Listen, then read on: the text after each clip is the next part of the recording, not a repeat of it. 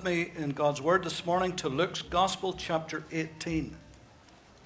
Luke's Gospel, chapter eighteen. Just let you find that for a moment. eighteenth chapter of Luke's Gospel.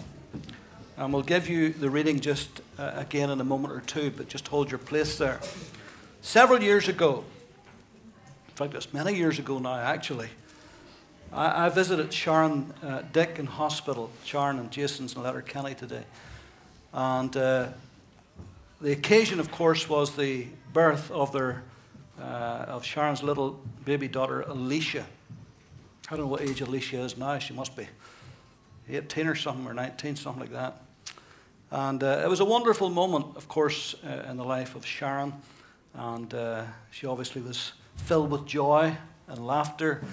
And I shared with her in her joy uh, and her laughter, and there was lots of smiles and lots of cuddles for the little baby. But while I was doing that, I, I couldn't help thinking that just several months before that, I also shared a moment in her grief. And on that occasion, it was a cold graveyard. And she was in tears because she was burying her dear uh, mother. And it was quite different. But now, thankfully, that sad occasion had given way to lots of smiles and laughter as that little darling lay in her arms. And as such are the compensations of life. Death uh, gives way to birth. Loss gives way to gain. Winter gives way to spring. Weeping, the Bible says, may endure for a night, but joy comes in the morning. And compensations in life can come in many forms. Uh, for some, early retirement uh, gives them opportunity to perhaps to learn some new skills, or maybe even to uh, take that hobby that they had and didn't have much time for and maybe turn it into something more profitable than more than just a hobby. All of you who are empty nesters, Uh, whenever your children all went off to uni, or perhaps they're all married and have left the nest, uh, and suddenly you find yourself with time on your hands that you didn't have before, and again opportunities uh, to do some things that perhaps you wanted to do for years and just couldn't find the, the time uh, to be able to do those things. And so there are certain compensations in life. And nowhere do we see this law of compensation, if I can call it that, better than in the Bible. Daniel, uh, the young aristocratic Daniel, uh, who was uh, a tremendous young man, and how that he was snatched away from his beloved homeland and carted off into captivity, into Babylon, and uh, how that he was uh, there as a, as a captive in that far-off place. And here he is. What a tragedy. What a loss to the nation. Uh, what a terrible event, you might think. Except it wasn't. It wasn't, because there was great compensation. And he ended up being a prophet to several kings. And his prophecies are being fulfilled even today as we speak in the Middle East. And not only that, even far into the future, beyond our lifetime, they will be fulfilled. And so there was a tremendous compensation for this young man. Think of Joseph, betrayed by his jealous brothers, thrown into a pit, sold as a slave, and then imprisoned. And then, after all of that, God takes him from a pit and from a prison and places him in a palace, into Pharaoh's palace, where he becomes prime minister of all of Egypt. That's five-star accommodation, or compensation, isn't it? Five-star accommodation too, by the way, but it's a tremendous compensation, isn't it? The Apostle John, he's an old man now.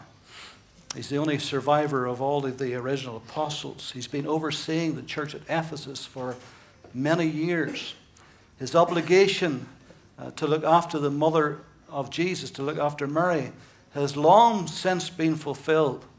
But then suddenly he is taken, arrested, and exiled to the Isle of Patmos in the Aegean Sea, which was a penal colony. And all he has now is, is rats and rogues around him. And he's missing his friends. And he's missing church life. And he's missing all of those responsibilities that he had on the mainland. And here he is stuck in this hellhole of a place. And yet, God had a marvelous compensation for him, because he was to write the revelation of Jesus Christ. All twenty-two chapters. One of the greatest books in the entire Bible. The consummation of all things. And what a privilege he had to see that and to hear that and to write it into a scroll. Jesus spoke of compensations. Matthew chapter eighteen, verse eighteen. And Jesus speaking said, "Now a certain ruler asked him, 'Good teacher, what shall I do to inherit eternal life?'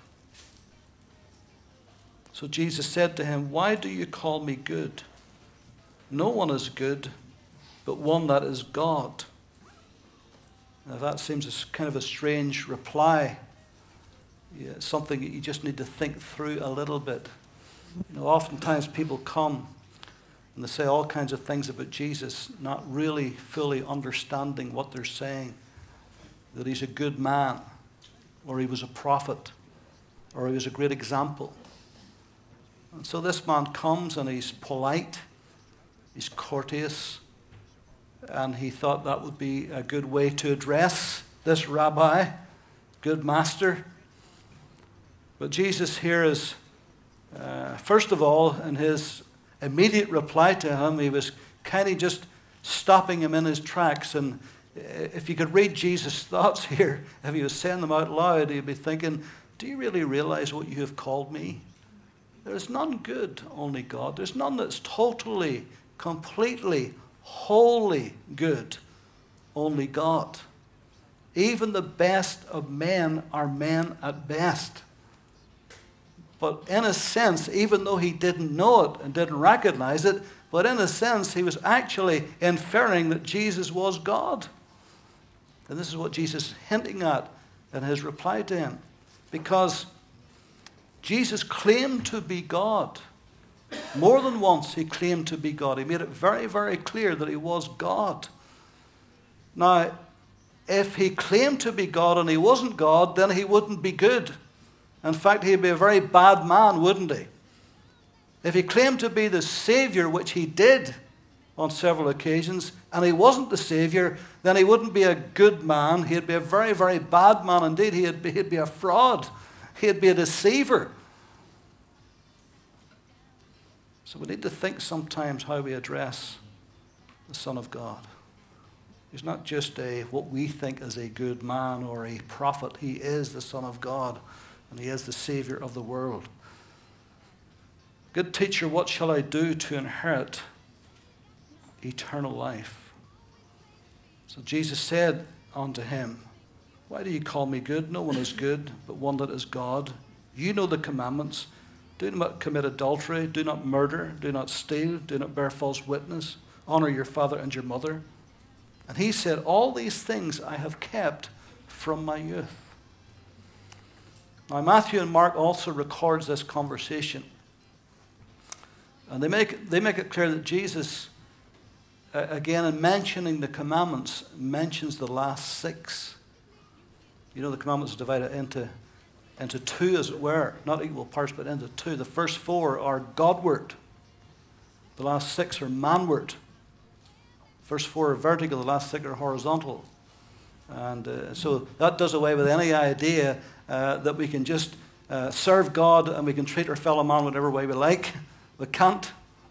There's commandments for both. How we address God, how we serve God, and how we uh, communicate with God, and also with men as well. And uh, when he said, "All these I have kept from my youth up," that's a powerful statement. To be able to say that all of these commandments relating to my fellow man, I have kept them. I haven't broken them. That's a big statement, isn't it? Did he really think that in all his, even though his young years, he was a young man, did he really think that he had grown up all of that time and he had never broken one of these commandments? I don't think so. He might have been a pretty moral young man, but somewhere along the line, we're going to break some of God's commandments. There's nobody that has kept all of the commandments. They are such a high standard. Doesn't mean to say we shouldn't try. Doesn't mean we should try to live out those. But actually, they are a very, very high standard. So he says, all these things I have kept from my youth. And he was very bold about that. He was very confident about that. Notice here it says he was a, a ruler. He was also very wealthy. Uh, one of the other writers said he had great possessions. Uh, so I don't know what he made his money at, uh, but obviously he, he had a good business head on him. And even though he was young, he was probably well respected within his community. He had made a good business over his young years, uh, was very successful, very rich. Uh, but he comes to Jesus, and he's coming very politely, courteously. But as the conversation goes on, you'll see that this man had one fatal flaw, at least. And Jesus begins to put his finger on it. Because the Lord knows every weakness that we've got. No matter how good we are, the Lord knows our weaknesses. And so, all these I've kept from my youth. When Jesus heard these things, he said to him, you still lack one thing. I think it's Matthew records where he said to Jesus, well, what do I still lack? And Jesus says, well, you lack one thing. You've got a lot. As far as this world is concerned, you've got a lot going for you. You're successful. You know, you're bright. You've got youth on your side. You've got all of this. You're well, great standing within your community. You've got lots going for you, but you lack one thing. And this was his Achilles heel. And so Jesus puts his finger in this. You still lack one thing. Sell all that you have and distribute to the poor, and you will have treasure in heaven. And come, follow me. Hmm. Notice what he said. Sell all that you have, but then distribute it to the poor. You know, he could have sold all that he had and kept it as an investment for a rainy day. If I follow Jesus and things doesn't quite work out, well, you know, I've sold all of that, but I've kept it. I've banked it. But Jesus wasn't leaving them any safety net here. It's really putting them to the point. He says, sell all that you have, give it away to the poor, and then come and follow me. Actually, this is one of the few times where it is recorded that Jesus said to a man, follow me. Now, he implied it everywhere he went. And certainly, we see with a couple of disciples he said that, and probably said it to them all at some point. But where it's recorded, it's one of the very few times where it's actually recorded that Jesus said pointedly to his face, sell all you have, get rid of it all, come, follow me. Does that mean that the Lord wants all of us to give everything away and follow him? No, it's not. But he knew this young man's weakness. He knew what was really going to hold him back. And so he said, you still lack one thing. Sell all you have, distribute to the poor, you will have treasure in heaven, and come, follow me. But when he heard this, he became very sorrowful, for he was very rich. Hmm. Very sorrowful, for he was very rich. The thing that was holding him back was his possessions. And he didn't want to let go of one of them. He was a self-made man. And he loved being in that position. And to let go of anything was going to make him sorrowful. So Jesus knew the moment he came to him, he knew his exact problem, he knew the difficulty he would have with this. And even though he said nice things, and even though he seemed very sincere, and even though he seemed he was looking for eternal life, but he was wanting something that was easy, no cost involved, no sacrifice to be made. And Jesus immediately put his finger on it. Mark says that Jesus loved this young man. So he's not saying this because he dislikes him. He's not saying because he doesn't see any potential in him, because he loved him. He's saying it because he knows this is his weakness and he's going to challenge him on it. And now he's got a big choice to make. Come, follow me. And he thought about that for a few moments. And he quickly weighed it up. Then he made the biggest mistake of his life. He turned away from Jesus. And he went back to his old life and to his business and to his making money. And he's never heard of again. He could have been such a source of blessing for the kingdom of God. But he missed his opportunity. Why? He couldn't see any compensation. I'm going to lose everything if I give my life to Jesus.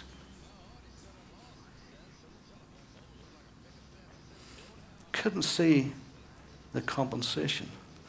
But Jesus actually told him, listen, sell all that you have, distribute to the poor, and you will have treasure in heaven. Come, follow me. But he wasn't interested in treasure in heaven. He was only interested in treasure on earth. He wasn't interested in eternity, really. He was interested in time, now. And so after all of the nice phrases and the nice way he came and all of that and seemed so sincere, Jesus immediately got to the heart of the problem. The heart of the problem, he was gripped with time and with his possessions. And he wasn't prepared to release it. Had he released it, what a blessing he could have been. And what a blessing he would have got in return. You say, well, he would have got a blessing in heaven. Jesus said it. Yeah, but let's read on. Let's read on. And when Jesus saw that he became very sorrowful, he said, how hard it is for those who have riches to enter the kingdom of God. One of the Gospels, how hard it is for those who trust in riches. And this man was trusting in his riches. And he wasn't prepared to trust Christ, but he was trusting in his riches. For it is easier for a camel to go through the eye of a needle than for a rich man to enter the kingdom of God. And those who heard it said, who then can be saved? But he said, the things which are impossible with man are possible with God. Then Peter said, see, we have left all and followed you. And that was true. That was absolutely true. Remember, Peter was a fisherman, a professional fisherman. It was his business. It was his livelihood. He probably was a second, third generation fisherman. Successful. Had people working for him. And when Jesus said to him, follow me, he left all. And he followed Jesus. So he's telling the truth here. He was prepared to leave it all and to follow Jesus. So Jesus said to them, assuredly, I say to you, there is no one who has left house or parents or brothers or wife or children for the sake of the kingdom of God, who shall not receive many times more in this present time, excuse me, and in the age to come, eternal life. Not only will we be compensated in heaven, but there's compensations in the here and now. And everybody who has put their trust in Christ and perhaps has had to make some sacrifices in their life, maybe with family or with friends, or maybe even a career, maybe even with business, maybe even with education or whatever, if that was called for. It's not always called for. Sometimes your business is the very thing that God calls you to do. Sometimes your career is the very thing that God has called you to do, so it doesn't always follow. But if it is a situation where God comes and says, I want that, lay that at my feet, will you be prepared to lay that down? That's the challenge. And when we do, you will always find there are compensations. There are rewards, there are blessings that follow that you never even imagined could happen. And that's just God's way of saying, see, look, I reward those who diligently seek me. Plus, you have all eternity to receive tremendous rewards for the things of God that you do. In John chapter twelve, Jesus talks, verse twenty-five and twenty-six, but loving things and hating things.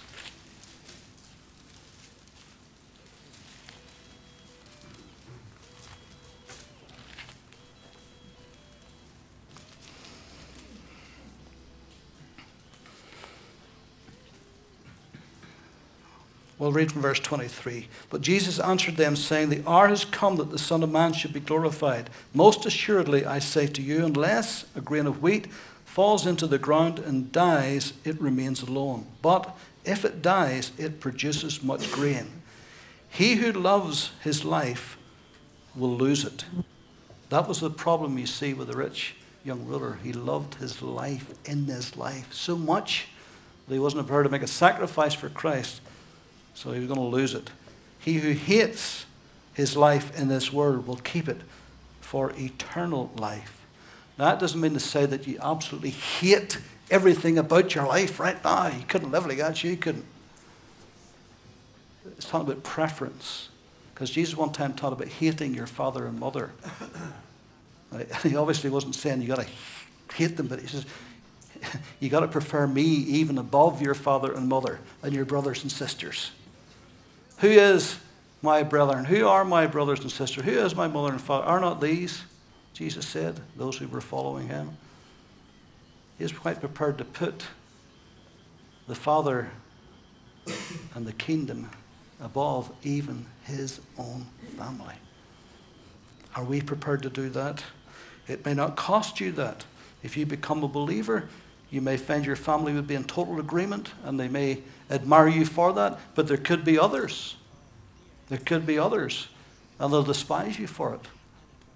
In fact, if you may be a Muslim or a Jew or a Buddhist or a Hindu, they may want to kill you for it. Never mind, hate you for it.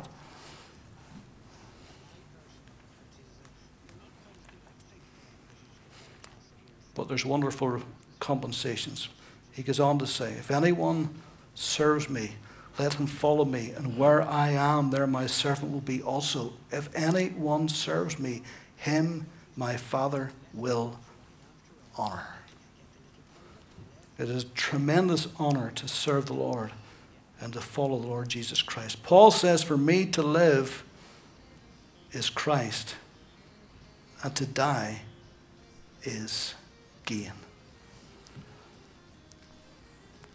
In Luke chapter sixteen, Jesus tells the story about the rich man Lazarus. Verse nineteen, there was a certain rich man who was clothed in purple and fine linen and fared sumptuously every day. But there was a certain beggar named Lazarus, full of sores, who was laid at his gate, desiring to be fed with the crumbs which fell from the rich man's table. Moreover, the dogs came and licked his sores. So it was that the beggar died and was carried by angels to Abraham's bosom. The rich man also died and was buried. And being in torments in Hades, he lifted up his eyes and saw Abraham afar off and Lazarus in his bosom. Then he cried and said, Father Abraham, have mercy on me, and send Lazarus that he may dip the tip of his finger in water and cool my tongue, for I am tormented in this flame. But Abraham said, Son, remember that in your lifetime you received your good things, and likewise Lazarus evil things. But now he is comforted, and you are tormented. And besides all this, between us and you there's a great gulf fixed, so that you cannot, so that those who want to pass from here to you cannot, nor those can, nor can those from there pass to you. Remember that in your lifetime you received your good things, likewise Lazarus evil things, but now he is comforted and you are tormented. Lazarus believed in the Lord God. He didn't have much in this life. He was reduced to being a beggar. But boy, he had plenty in the next life, didn't he? The other man had everything in this life, but he had no time for God or the things of God. He had no time for people even. Not even the beggar that lay at his gate. But he lost everything, didn't he?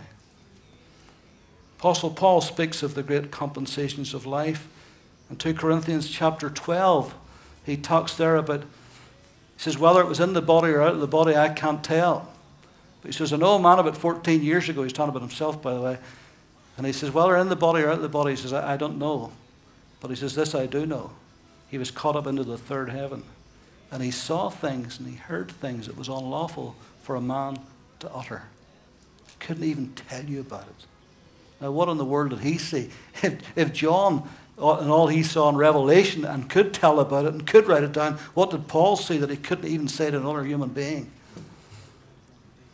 But he said, because of the abundance of revelations that was given unto me, lest I should be exalted, lest I become puffed up and a big head. He says, there was given unto me a thorn in the flesh, the messenger of Satan to buffet me. I don't believe it was a sickness or blindness or bendy legs or all kinds of things people said. Everywhere he went, there was a messenger of Satan to buffet him. He was persecuted, whipped, beaten. Everything, everywhere he went, every city he went to, somebody was out to get him. There was a spirit that was stirring people up against him every town he went to. He either had a riot or he had a revolution or both. Certainly had revivals. But then he said, I prayed three times for the Lord to take this away. So even the great Apostle Paul, with all the trouble he was going through, he didn't like it one bit. He says, I prayed for the Lord to take this away three times. The Lord says, no, my grace will be sufficient for you. And Paul found that sufficiency of God's grace a wonderful compensation. In spite of all that he had to go through for the sake of the gospel, he says, I have a wonderful compensation. I have got the grace of God that gives me the strength to do this and to overcome all these things. I have the grace of God, which is more than enough for me.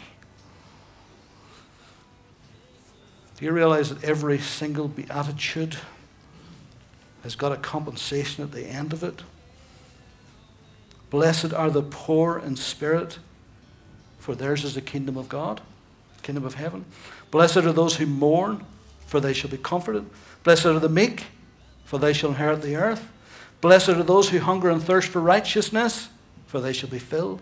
Blessed are the merciful, for they shall obtain mercy. Blessed are the pure in heart, for they shall see God. Blessed are the peacemakers, for they shall be called the sons of God.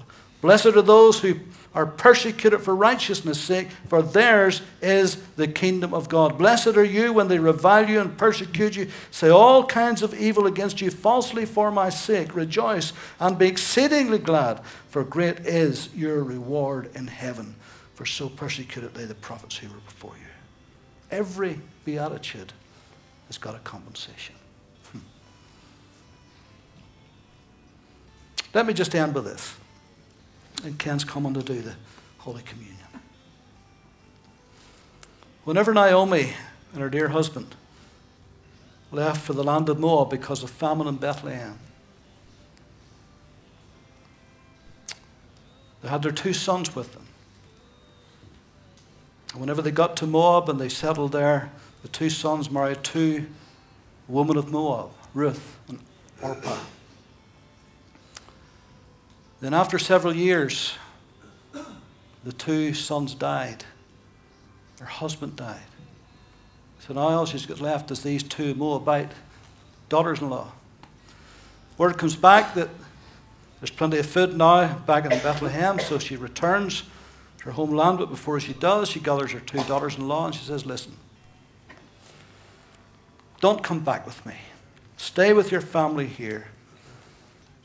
If you come back with me, I can't do anything for you. I'm a poor widow. And even if I was to get married, and even if I was to have children, well, you couldn't wait for me. could wait for them to grow up, marry them. It'd be too, it's just ridiculous. Just stay where you are. I'm going back. You stay here. And the two daughters-in-law wept. And they both said, no, we're going to come with you. But she insisted. She says, no.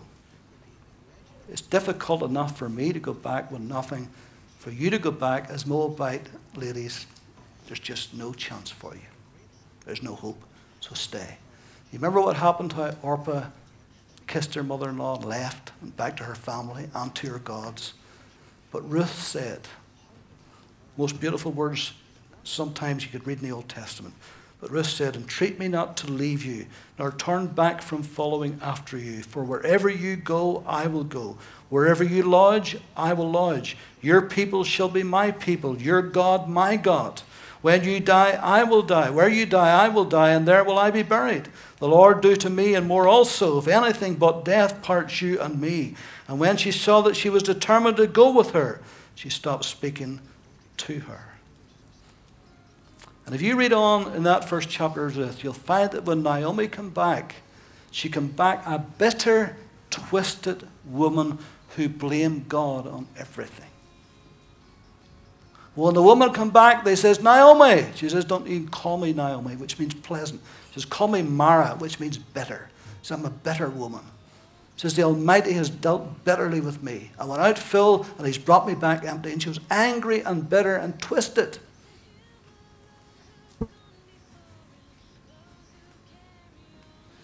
But Ruth, Ruth knowing that, still come back with her.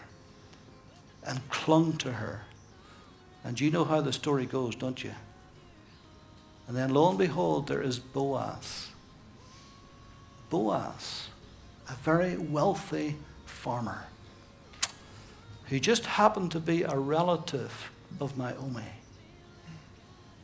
And how that Naomi sent Ruth out to his barley fields, which was permitted under the law. If you were poor and you had nothing to eat, whenever the reapers went through the barley fields, the poor people would follow them. Whatever fell after the reapers, the reapers were not allowed to lift it. That was for the poor people of the land and the stranger that would be coming through. And when Boaz seen Ruth, he was smitten. He had never seen a woman as good looking in his life. She must have been a looker. And he fell in love immediately. And the happy ending was they got married. And they had a wee son. And it tells us here what happened. Boaz begot Obed, and Obed begot Jesse, and Jesse begot David. Whenever little Ruth came back with Naomi, as far as she knew, she was coming back to nothing.